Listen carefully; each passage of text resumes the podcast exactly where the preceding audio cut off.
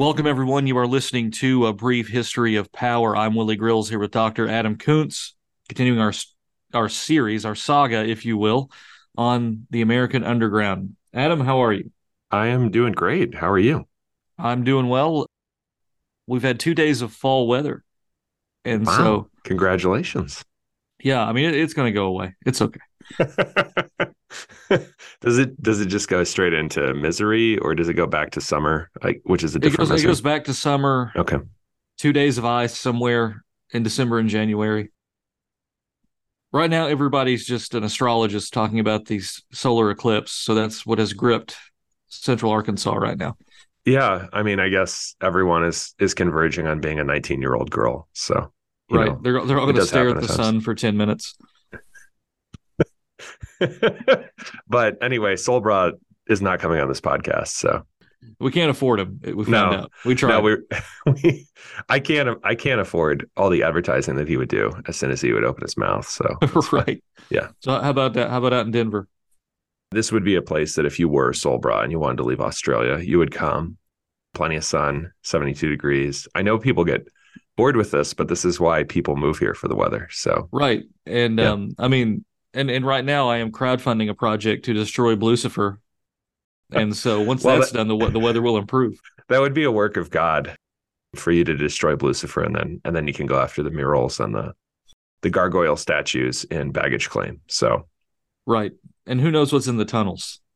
Nobody does, but everything relies on tunnels, kind of strangely. So there's plenty of space, but you have to go into a tunnel to get between the terminals and right. uh, where you arrive. So it's I it's mean, all pretty weird. I've spent way too much time in that airport, which makes me wonder: Am I a Fed?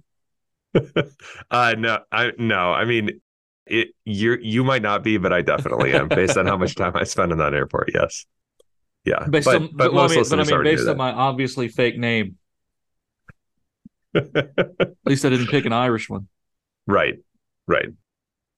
So yeah, that's a nice segue into American shadiness. so today is going to be a, a fun topic. I'm going to talk about something that doesn't get talked about a lot. We're going to continue talking about teenage rebellion, but we're going to get into the beatniks of the 60s. Everybody wants to talk about the hippies, which is we'll see. Um, we'll just get up. We won't quite get to the hippies today. No. And then the hippies, you know, were never as big of a force as, as people would like you to believe they all became straight laced boomers and senators in the 80s, but in the 70s, so they are influential in that way, but they had morphed into yuppies by then. But we'll get there. I, yeah, and and the reason we're not going to get there is because honestly, the early 60s are more important for quote the 60s, the way that people think about them, mm-hmm. than the late 60s are. And I'm not I'm not saying that to be edgy. I'm saying all the elements of the 60s that people now regret being downstream from are present, particularly in Northern California, but in lots of places. Yeah. In the early 60s. You you don't need to wait until 1967 or 1968 to see this mm-hmm. stuff. And the reason that people can turn easily into what's what's going to be called a yuppie in the 80s is because their commitment to these things, recreational drug use, certain musical styles, lots of other things. Well, yeah, is is pretty shallow. Yeah, absolutely. And it's the pop culturization of the nation that happens. I mean, in large part, that's the big that's the big op that really wins people over. And you know, if you remember from the last episode, we talked a lot about what pop, cult, pop, pop popular culture was doing in the 40s and 50s. We talked about cowboys, and now all that's going to get turned on its head. Yeah, and people are going to romanticize it a bit and be like, well, when Kennedy was shot, then that killed the soul of America. Well, it works well as a symbol in a way, but it's not really the cause of anything. M- maybe more of a symptom of its time than the cause of its times. Yeah, I I don't know if we'll get there this week or if we'll have to take more time to tease it out, but there's a complex relationship in it between the pop culture changes and the public events and public affairs and how those two things are related are going to become increasingly important because the nation is being bombarded with mass produced pop culture by this time. That's why we talked about the radio. That's why we talked about the TV, Because if you don't have those things, then you can't really have an intimate relationship between what's happening publicly, voting presidents, military interventions, the growth of three letter agencies, and what's happening inside people's heads, especially 19 year olds' heads. Yeah. Because they're not necessarily connected and people aren't aware of those things. Yeah. And, and teenagers are going to have probably a voice and a place in culture like they didn't have beginning in the 60s. Of course, they don't get the vote until the 70s, but the stage is going to be set for that. And so you're, you know, picture a time where teenagers couldn't vote. Okay. Still nobody cared what they thought. And now you're going to find mass marketing appealing to them in a way that, yeah, it always had, but in a way, a much bigger way than it had before. The youth voice is going to be magnified a bit not necessarily initially in politics, but certainly in, you know, consumerism and in that part of the that part of our culture. So right. Um, so we went from the birth of rock and roll, and now we're going to get on into kind of the teenage rebellion and other spheres. And there's really no better poster boy for that than James Dean. James Dean is going to sum these kinds of things up because he goes on a moving image.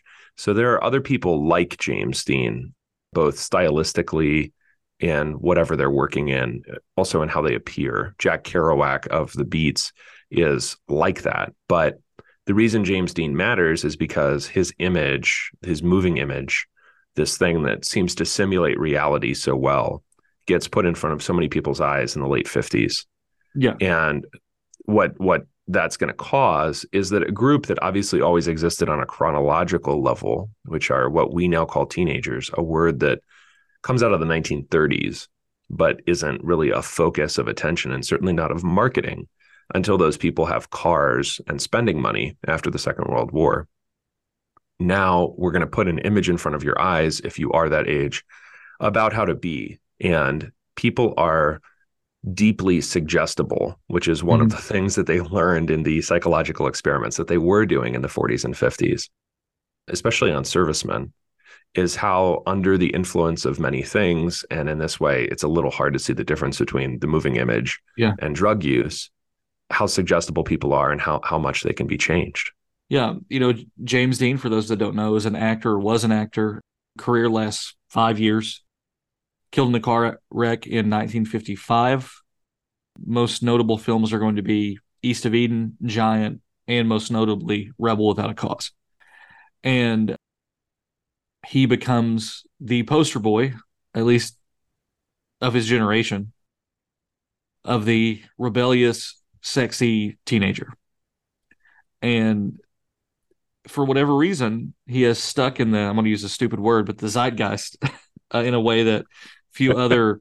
Surprised you didn't willfully mispronounce it. Right. Um, yeah. Yeah. Well, you know, certain yeah. memes are just for the boys, you know, and um, and so, you know, he he his image to this day endures in a way that maybe only Elvis does, as far as dead celebrities. I mean, for the sake of argument, we'll say Elvis has died, and so, um, you know, what right what is the rebellious teenager image? Why is it so attractive to the kiddos at this time? Or I'm not even going to say kiddos. Why is it so attractive to the young adults of the time? Yeah, it's it's attractive, I think, partly because something you'll find in almost any country's history when it is largely or or entirely at peace is that there's a there's a discontent that then gets manifested in the population that would otherwise be striving, mm-hmm. right? And that this is the first generation in a couple generations. So these are not these are not technically baby boomers, right? Mm-hmm. If you're a teenager in 1955, you're you can't be a baby boomer, mm-hmm. right? So this is the generation before the boomers. They're the first generation in about a generation and a half or more not to have gone to war in adolescence mm-hmm. because they're just a little bit too young to have been in the Second World War. Now, many of them will be drafted for Korea. Many of them will not even get there, or they'll be sent to Germany because we are trying to maintain a, a worldwide military presence, at least in a nascent way, by the early 1950s. but not on not on nearly the same scale as the Second World War or even the First. So, plenty of people have plenty more money, plenty more income, plenty more free time in the 1950s, and certainly after the ceasefire in 1953, if you are drafted, which is going to disappear shortly thereafter, you're not going to go into combat. Because of that, all of those energies that are contained in anybody of that age. So there's a difference here. I'm not saying that I disbelieve in teenagers in the sense of you change biologically, you want to differentiate yourself from your parents, you want to go see things and do things and establish yourself in some way or or get started on a life.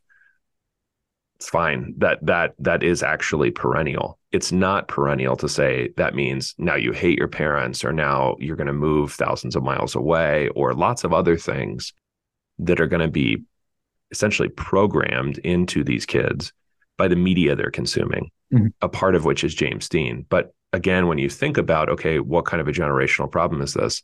Remember, the boomers are like nine years old at the time. The oldest ones are nine years old when James Dean dies. And or I'm sorry, maybe nine or 10, right? Right. And, and the people who are watching this are, are a little older than that. The people who are making those films are quite a bit older than that.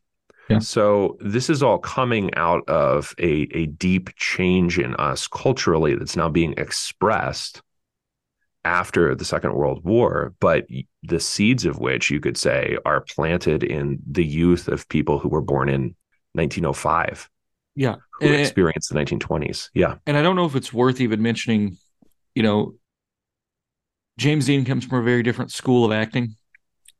So what's called the method or method acting borrowing off of stanislavski's system from the 1930s which sounds really silly when you try to explain like well it combines you know elements of dynamism and the subconscious conscious and pushkin's aphorism and all other stupid buzzwords that you know but the but the, the general idea is it's this sort of psychological process one goes through for a more natural and grounded performance. So that film is going to try to project a more real image although ironically it's more heightened emotionally which i think is really going to play into what happens in the 60s you know you go back and you watch a silent movie um, the performances are very different our boy lon chaney you know, is going to be very different from what's going to come about in the 60s. And if you've never watched any Lon Chaney movies, you need to go do it like right now. Like you need to stop what you're doing and then come back to the podcast. Or you watch uh, you watch a movie from the 30s and 40s, the performances are different. But beginning with you know, in the 50s, you're going to start with guys like Brando and Dean, and then on up into the 70s with with Pacino and others, and on up to today, the so-called method is really going to begin to take over. So performances are going to be different and they're going to captivate an audience in a different way. People are going to really identify whether right or wrong with characters through what I consider to be a form of psychological manipulation. And that sounds very sinister.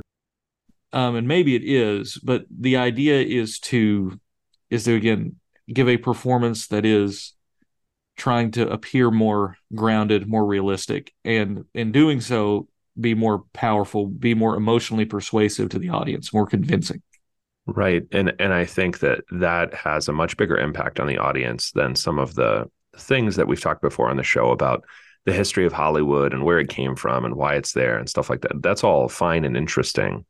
But the immediate impact on the viewer is made by the actor. And if the actor is professionally engaged in trying to take on the spirit of a completely different human being every time he performs, that's going to deeply affect the person who's watching yeah. him, to, to, whom that's being communicated. Right. I mean, I think I think one way to think about this is once you have moving images in front of you at all times, or on the weekends at the drive-in, or now in your living room with a TV, or now on your smartphone, what what what's really happening is that that it's almost like you are being possessed by the mm-hmm. people mm-hmm. you're always watching yes. in the same way that the Bible talks in a simple way about the company that you keep.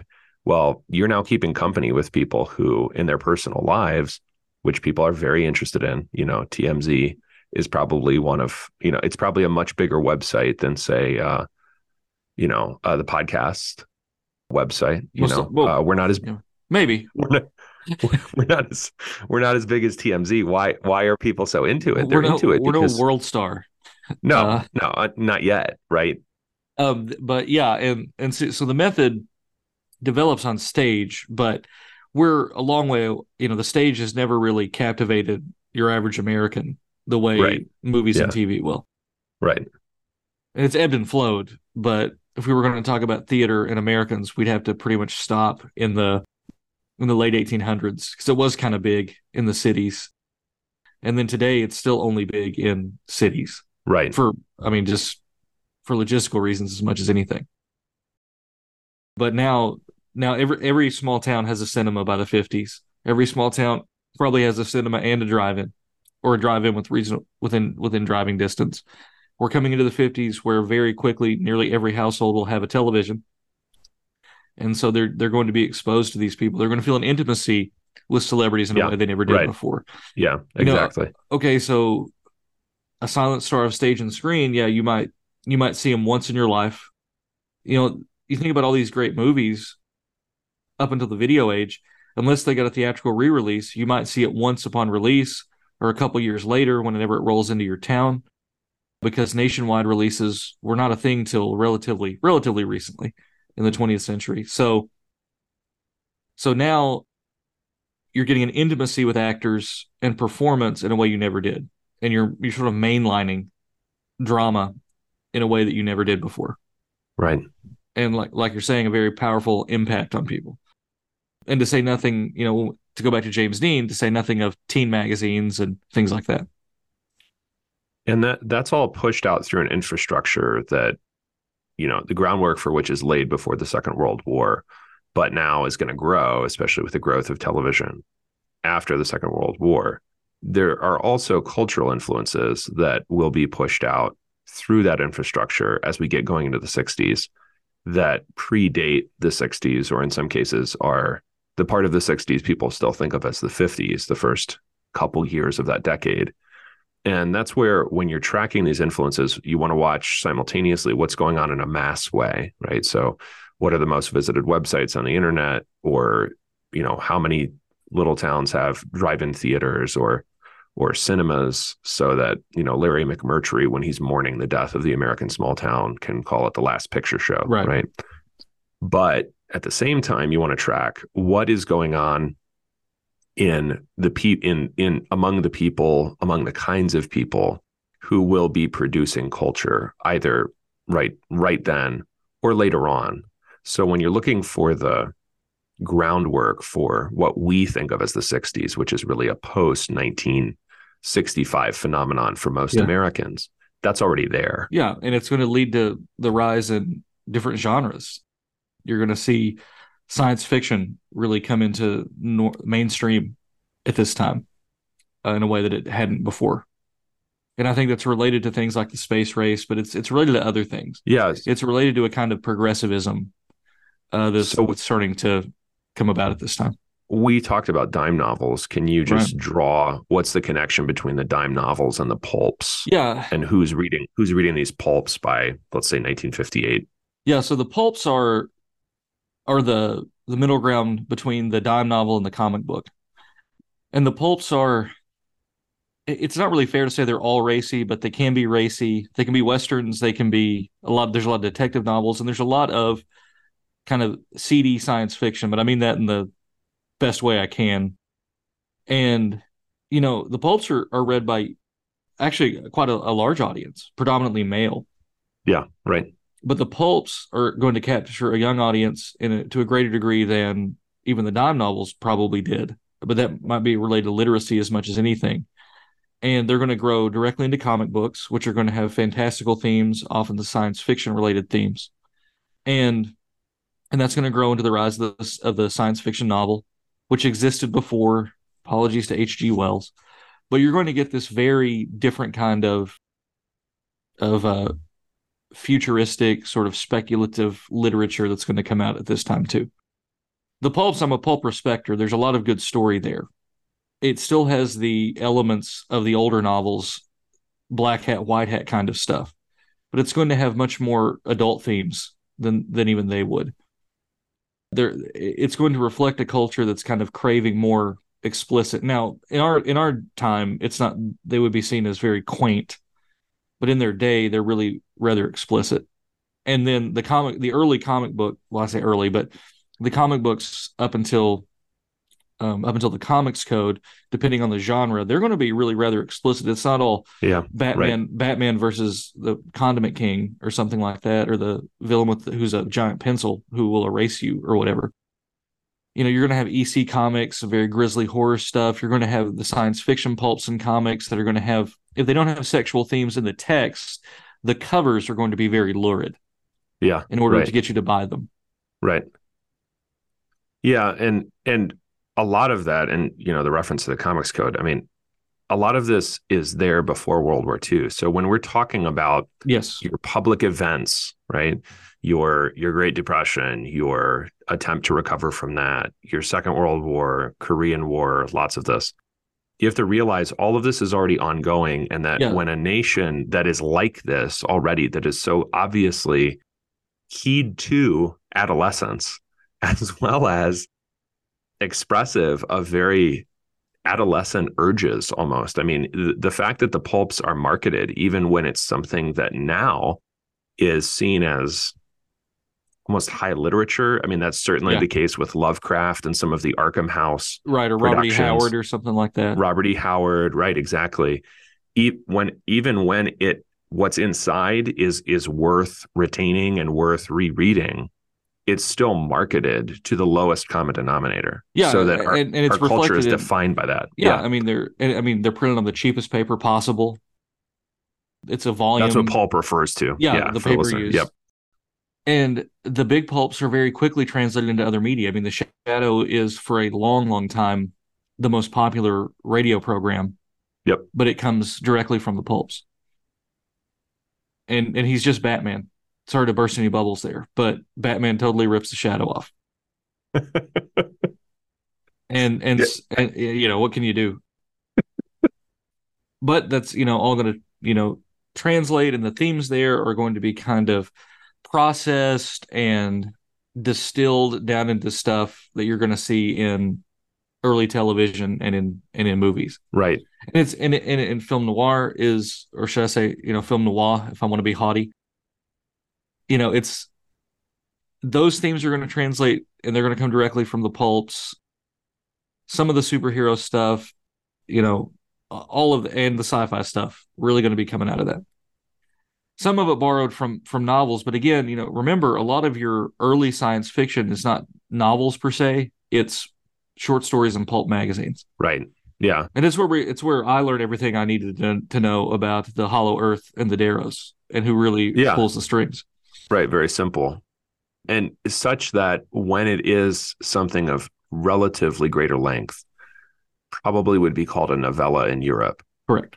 It's going to be called a fix up in America because you stitch together things that you wrote hastily Yeah. into something with a longer story. Yeah. But it's unusual. Yeah. And you know, we we forget. You know, you think about Lovecraft or or Howard. I want to keep like using those two guys because, and I actually much prefer Howard to Lovecraft. And um, okay. Hot take. Okay. well, I'm a Conan apologist and a Puritan at heart, so of course I love Solomon Kane. But these guys are, you know, they're they're just churning stuff out because that's how they make a living, even if they come Yeah, from money. right. You know, this is not a glamorous profession at this time. no. and yet they you know and, and really they're guys who don't get respect until especially in the case of lovecraft because I, howard probably outsold him a lot or was probably more popular in his day Yes. lovecraft gets rediscovered actually in the 60s Yes. by some of the people we're going to talk about and that's kind of an interesting thing for me why are all these you know uh, hallucinogenic users um, enamored with C- the cthulhu mythos all of a sudden I mean, I mean, do you want to answer that question right? Right. Because I mean, yeah, because uh, okay, part of the issue there is that, and for the listeners, what you want to look into is the pulp called Weird Tales. Yeah. that's really that's really going to be your gold standard. And what you're looking at is an America that still in its in the framework of its thinking is very Christian. In the content of its thinking is not. oh yeah yeah, yeah. And so so in Lovecraft, you still have you still have demons, you still have great evil, you still have a very recognizably old New England view of the world. And just out of sheer ethnic pride, I, I will respect Lovecraft more than Howard, although although I respect Howard. But what you're what's happening is that you are secularizing America by and by, beginning with cultural producers like Lovecraft, who is who is very anti-Christian. Right. But cannot shake the framework of seeing the world as deeply permeated by sin, full of darkness, full of things that may come upon you unawares. All of that without a concept of redemption, but but therefore highly recognizable and very clear. It's it's it's one reason that you even if you don't like the genre and certainly if you don't like horror films which which I personally generally don't but if we're talking about horror literature it's the same the point stands is that the reason that is such a deeply American genre is because we are still Puritans even after we lose our religion. Right. And so and, the yeah yeah, and I mean that persists in New England culture to this day, in yep. my in my opinion. Oh yeah. Um. Yep. So, so to kind of reel it back in, coming into the fifties, mid fifties, America is still uh, on the ascent. We are the superpower. Our our star is only rising. Very much so. Yeah. And so all of the stuff that that we are imbibing in American culture is going to be exported.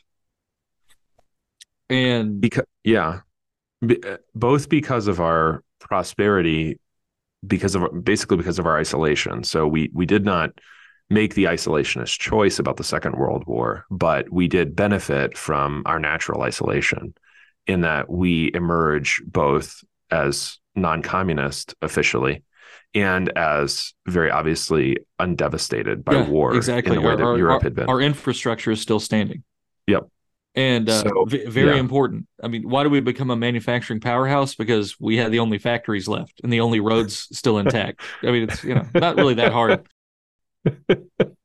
and the the other thing just to keep track of and this will be a separate series because it deserves its own time so i don't want to just treat rhodesia or the portuguese wars in africa as you know just sideshows to james dean and drive-in movie theaters right, right. so that'll that'll get its own time. But the reason that we have this rising profile is is also because we win the war and we retain a will to to be what we are which european nations do not. They have just fought through two devastating wars. So even if you come out on the other side with an empire for example as do the french and the british their ruling classes certainly not to speak of you know the the blackfeet in in north africa or French officers in Indochina or others, but they are going to lose their will to retain their profile.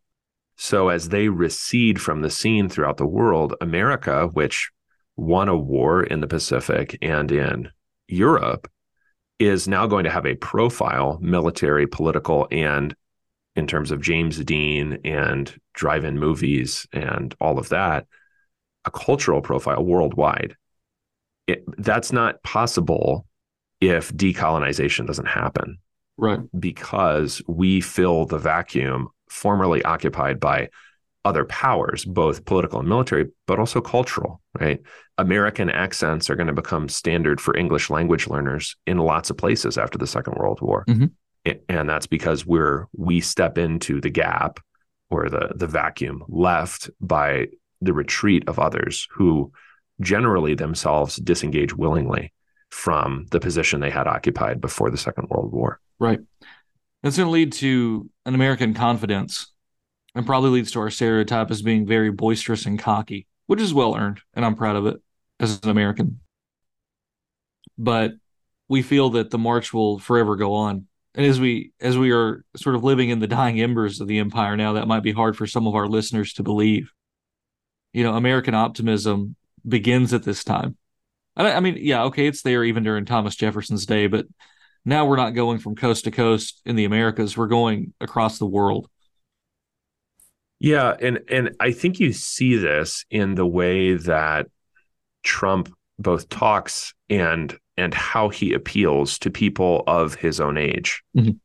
Right? Trump is one of our three presidents born in 1946.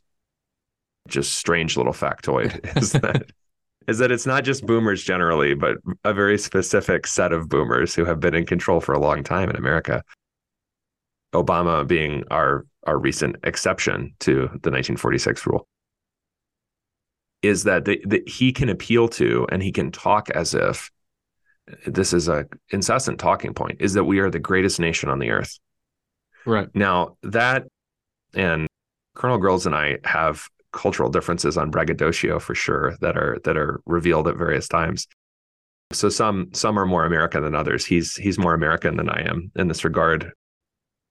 More more davy crockett than i don't know john d. Rockefeller who was had no braggadocio whatsoever. But what you're dealing with is a, a group of people who grew up in and remember a completely different ethos about our country that it's not enough to say it's our country or it's it's my country or you know the, the lyrics of america the beautiful or something but that it can be compared to every other country and and when you do that somehow mm.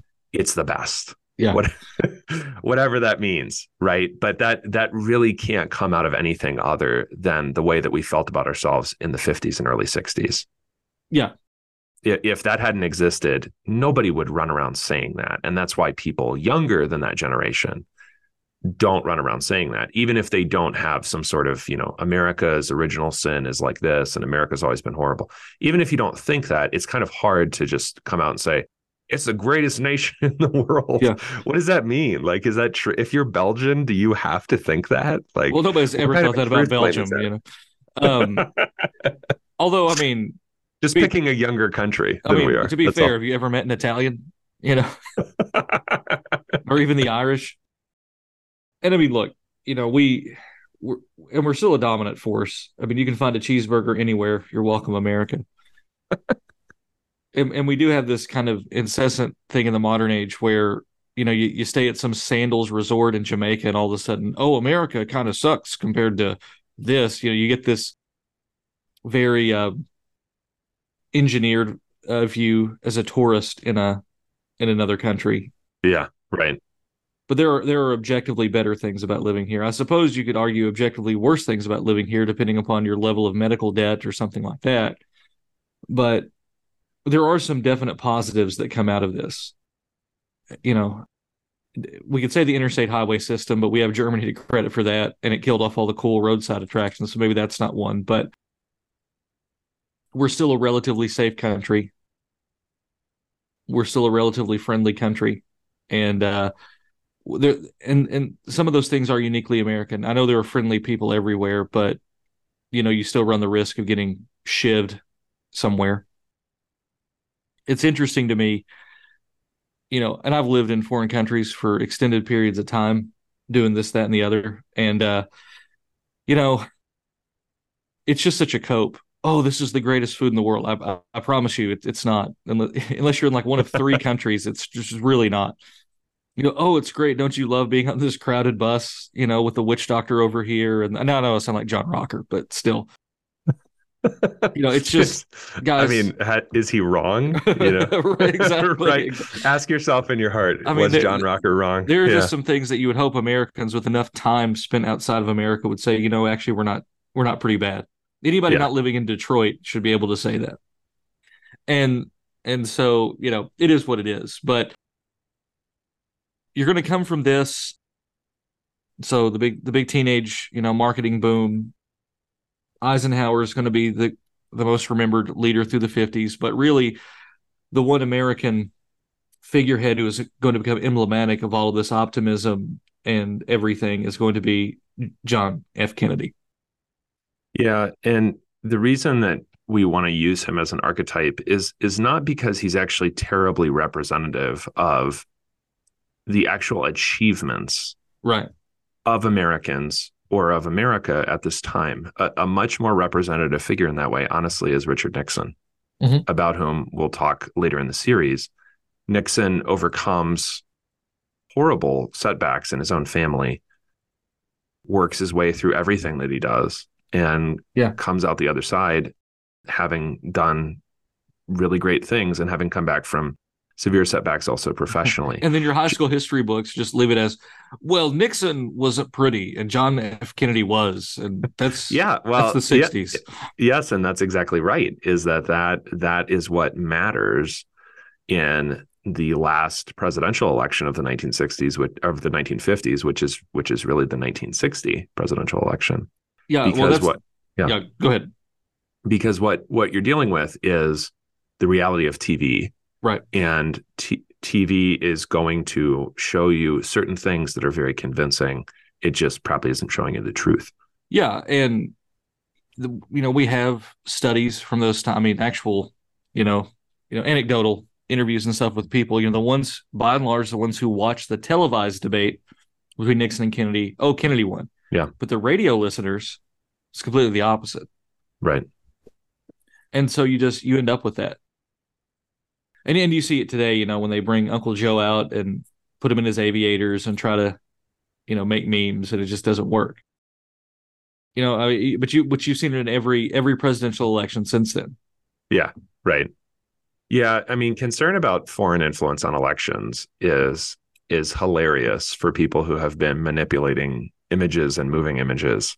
Yeah, forever and ever and ever. Right. I mean, uh, you know, I mean, go ahead and complain about the Russians. That's fine, but the fact that JFK, after all of that intervention and with incredible good looks and a very checkered personal past, was able to win an election basically by some phone calls placed to the dailies uh, on election night so that Illinois came out in a certain way. Yeah, the closest thing the closest thing you have to this is Obama's election. Yeah. Yeah, yeah, it is it is very much I mean we would now call it we would now call it memes, yeah. you know, because that's what that's that's the amount of information people can hold in their heads, certain images, things that they can remember from what they watched on TV certain static appearances. Well, and Reagan and, Reagan yeah. falls into this too. You know him right. cutting, oh, yeah. you know his totally. face, cutting a good silhouette, his his ability to communicate and to present himself in such a way are in large part, you know, a credit to his success. I mean, he's a he's a very charismatic person. Yeah, yeah, and he is he is a product of the industry that that gave you James Dean. Right. Right. And and, and most impressively by being just a B level actor his whole career. Right. Yeah. If you you can be you can be very much second or third rate, but as long as you are connected, yeah. you can still get very high in our society because we're not relying on yeah. ability here, right? Right. And it's we're kind of like on, on it's image. kind of like the media and our and our younger viewers seem to try to they seem to only believe that Trump was a reality show host who became president, which is very far from the truth. And so but let's get back to JFK. Where yeah, because we're we're going to run out of time and want to know where these Kennedys came from. Bunch of b- bunch of rum runners. They, yeah, they are. Their their connections politically, uh, of course, in Massachusetts are are fairly limited. Massachusetts, whether you're talking about democratic politics or the mob or, you know, but I repeat myself, are are always going to be limited. It's uh it's it's a it's a whole region with an outsized sense of its own importance. But the thing that is distinctive about the Kennedys is that they have connections to New York banking, of course, through the father. That's how he gets appointed as an ambassador, is through the favors that he has done, particularly the New York Democratic Party and FDR, through through Wall Street, as well as through a connection that people sort of forget about, but New York and Montreal is going to be hmm. really important during Prohibition because the Kennedy family will come out the other side of the Great Depression, which coincides with the end of national prohibition. Quite a bit wealthier because of their connections, particularly with the Bronfman, Bronfman family, mm-hmm. who own Seagram's Gin, among many other things, and recently surfaced in the NXIVM cult yeah, it's you know very interesting, folks at home. How it's always the same groups of people that keep popping back up. Yeah, and and family matters right? So as as Americans are going to be encouraged through TV and movies to care less about their family, to do things that their family would be ashamed of if they found out about it, and then to despise their family for being ashamed of them. That doesn't actually apply to our our power groups. Our power groups operate very much in terms of family. Yeah. And so and and that's that's very true for the Kennedy family because JFK isn't even his own dad's first pick for most important. He's just the one who gets there fastest, partly through his success at Harvard and then also through yeah. PT 109, which, then, if you've never heard of it, you should go look yeah. that up. That's about his war service. And then J- JFK's own family, his immediate, you know, his wife and children are going to be now this very public image of of the American family. Uh, it's going to be given a, a, regal kind of character. It's going to be referred to as Camelot. Yeah, and and and then the the mythos just sort of springs springs from that, and it still persists.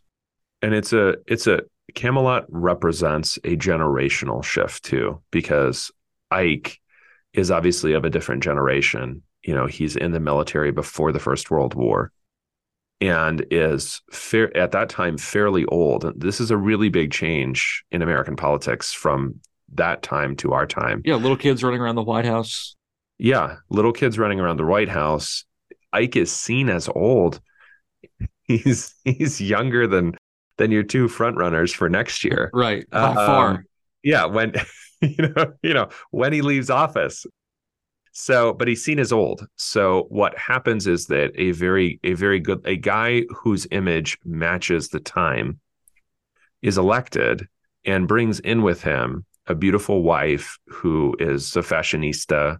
The, the White House is redecorated. It had been renovated under Truman, but Mamie Eisenhower was not a fashionista or terribly good looking. and so you know so the confidence and and the joy you know even the the joie de vivre of 1950s america gets established in the white house with the coming of kennedy. So the place is going to begin to be called camelot because it is as if arthur has returned from the dead and and everything is renovated. He also brings in with him men of a similar generation to advise him including his brother, who's actually younger, RFK. So all of that is going to create great optimism about America. And that's why when you look at, you can even, you can look at the pulps.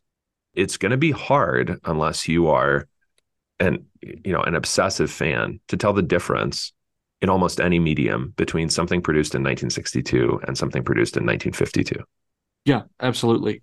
Stylistically, people can't tell the difference. And that that's where you know the reason we're calling this underground is that these cultural influences and we understand them as spiritual influences on human beings get expressed in art in pop culture in lots of things. And so if i if i look at something and i say oh wow i guess that was actually you know 5 months before he was assassinated not sometime in 1954 that that song came out. Right. Well that that tells you a lot about what life is like yeah. And now it'll be portrayed as if everybody in America is enamored with the Kennedys, and obviously that's not true. But what does matter is, you know, the fact that that image is there and it is very persuasive. Right.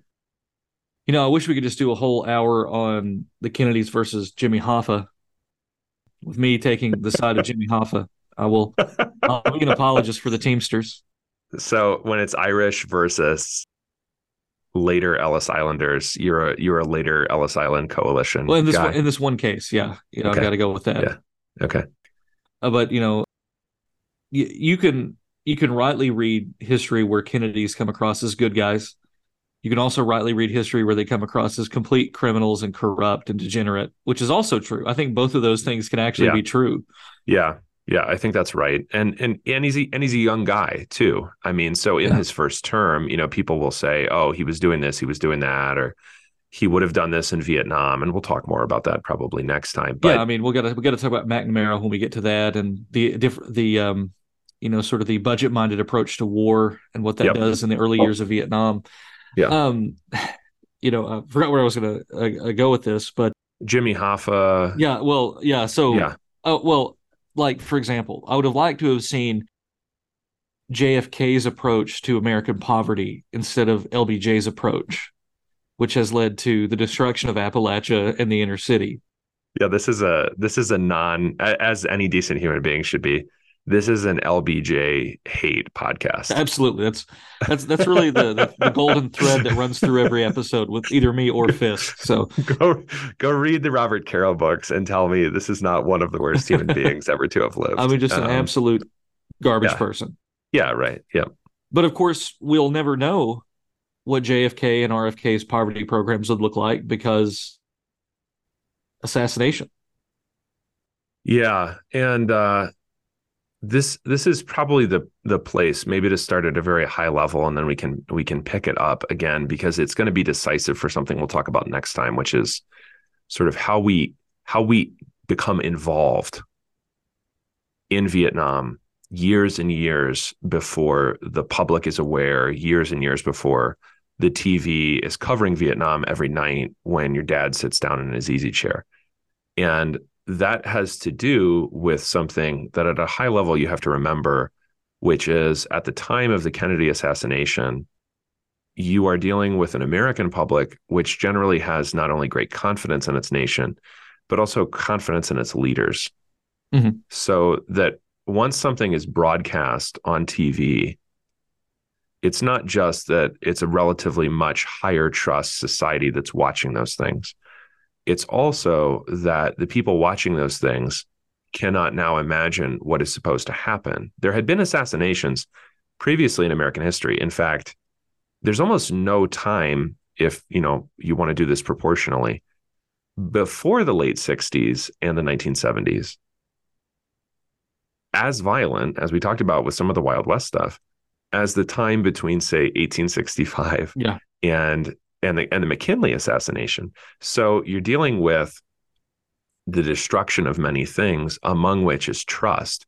The immediate explanation of the events televised in the Kennedy assassination, including the death of the president, as well as the death of others purportedly or seemingly involved, who Jack Ruby is, what he's doing, his connections to Las Vegas none of that is really all that clear.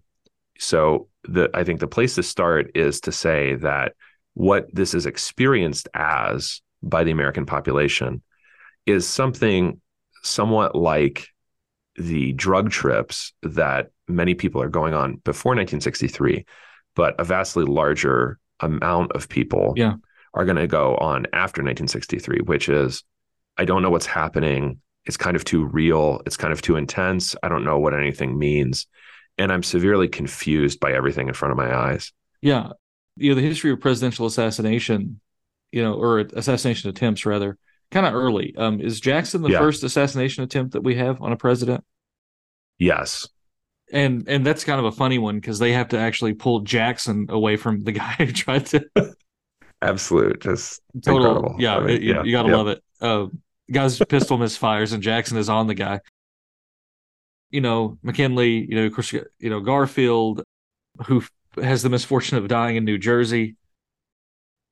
You know, of course, McKinley's 1901, so that you know that's later. Uh, but but yeah, this is this is a very different one. This is, if you can believe it, more high profile, Right. and Yeah. and it's not live broadcast, but it's the next thing you can get to the live broadcast of an assassination. Correct. Yeah. If it if it happened today, there would be a million cameras. You would have it on live leaks, you know, successor within the hour. And it's it's the first time that something to which we're now accustomed happens in American schools, which is one thing that you may or may not know is about, you know, a ton, nuclear weapons drills in schools.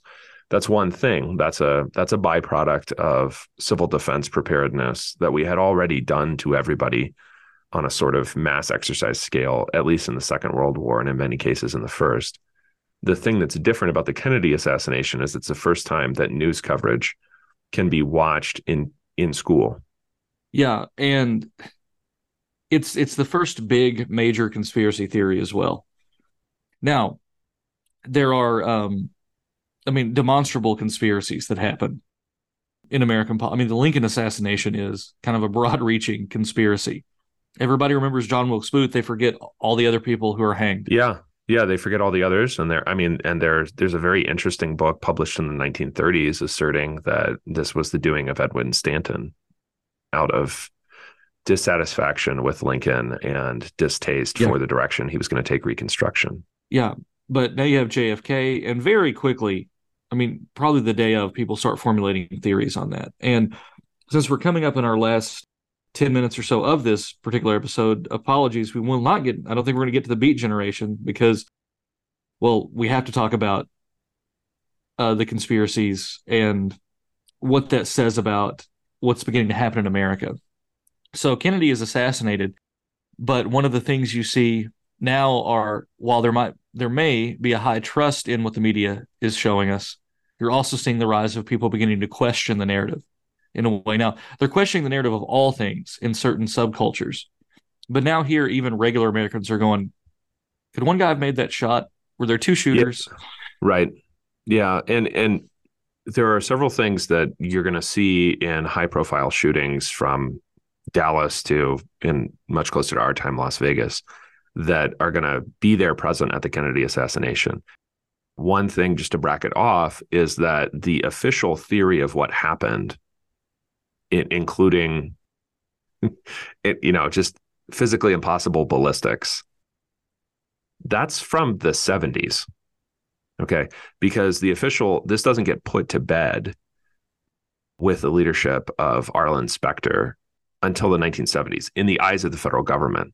And that comes out of lots of other suspicion and revelations about government agencies and what in 1963 the CIA is doing or the FBI is doing or whatever. That all comes later.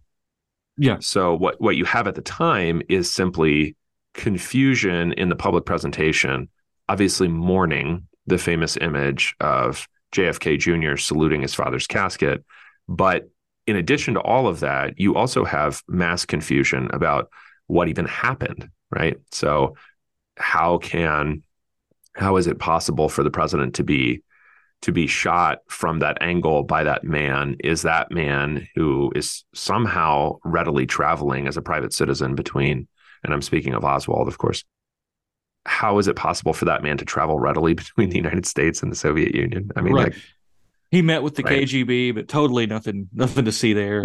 right.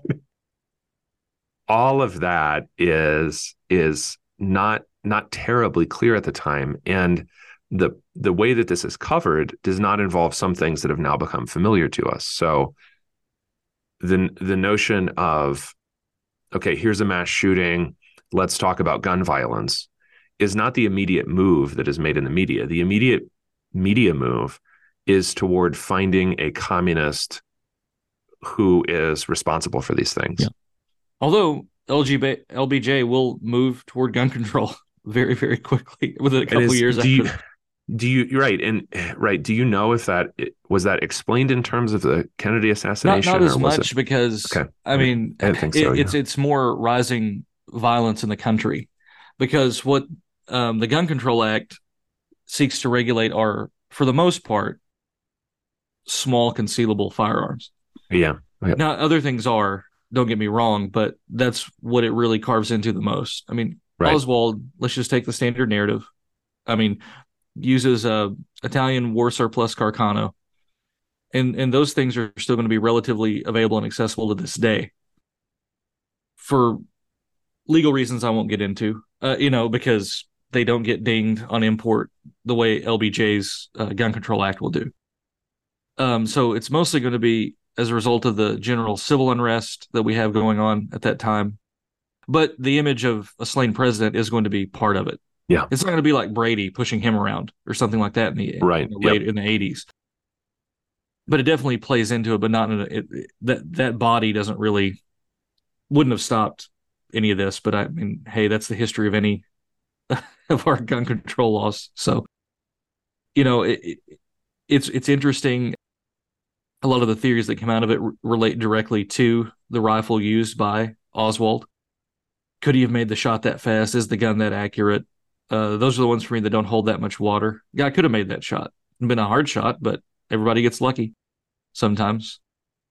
And and maybe part of the theorizing about this is because people don't want to believe it could have been just that simple. It could have just been a lone man who managed to take down the most powerful man in the world. Yeah, right. Which ties into know, our honest, American optimism thing. Right. Yeah, and and honestly, uh, I, I don't I don't personally believe that explanation. Right. Um, due to my distrust in Arlen Specter's grasp of of ballistics, but but the the issue that people have is they they don't. I think partly because of the power of moving images, they do not actually have a capacity to put it in any other kind of context. Right. Like if you're shot by a single man, by a single assailant as an American president, that that would be historically normal. Yeah, that's actually that's what happened that, to everybody else. Everyone, everyone yeah. Yeah, uh, that's what they tried to do to Jackson. That's what they tried to do to Roosevelt, to, to TR, not FDR. I mean, they did try to shoot FDR. Instead, they shot the mayor of Chicago.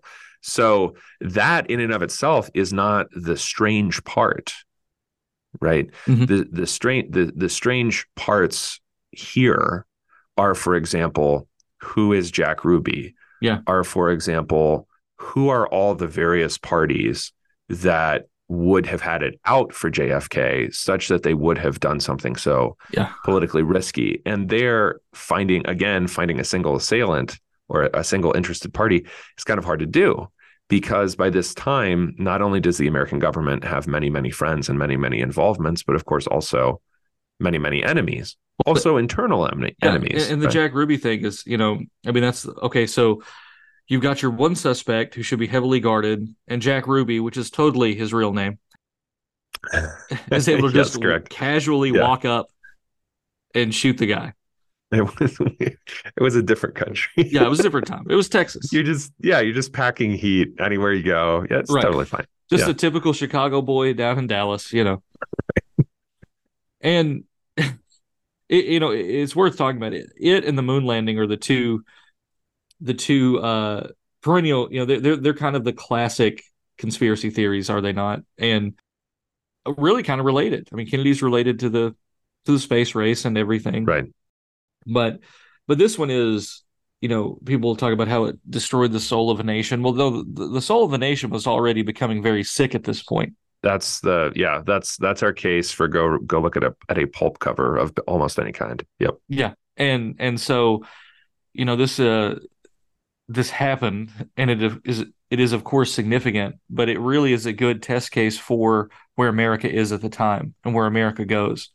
America's response to uh, the official reports, um, America's lingering uh, questions about oh yeah um, about the assassination. America, you know the this like we want the unredacted stuff and yeah.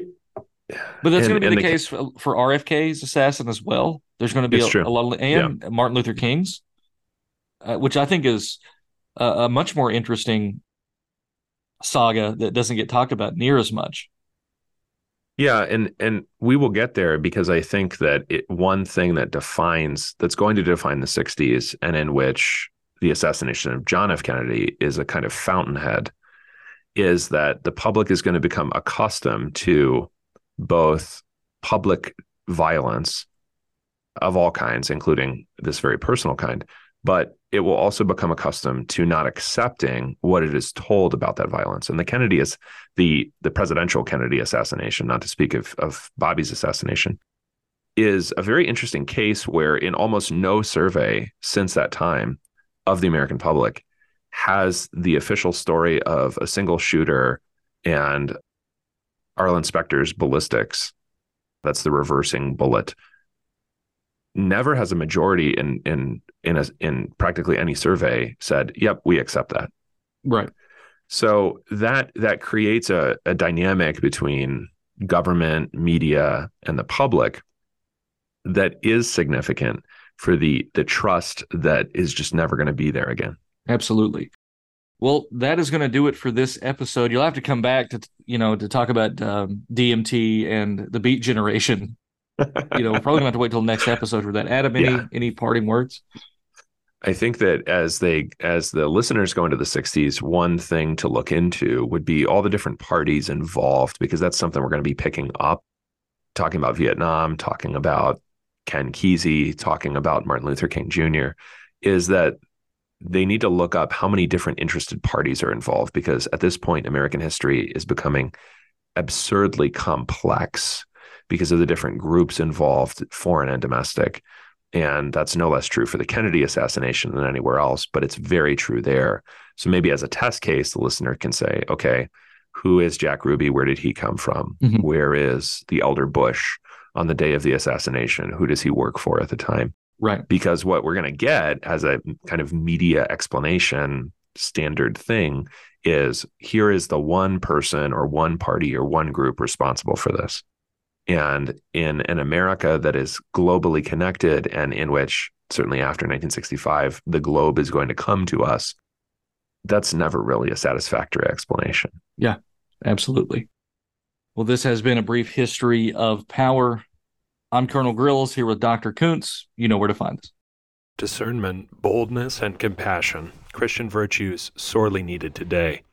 The Biblical Worldview Conference Chicago can help Christians and families for such a time as this.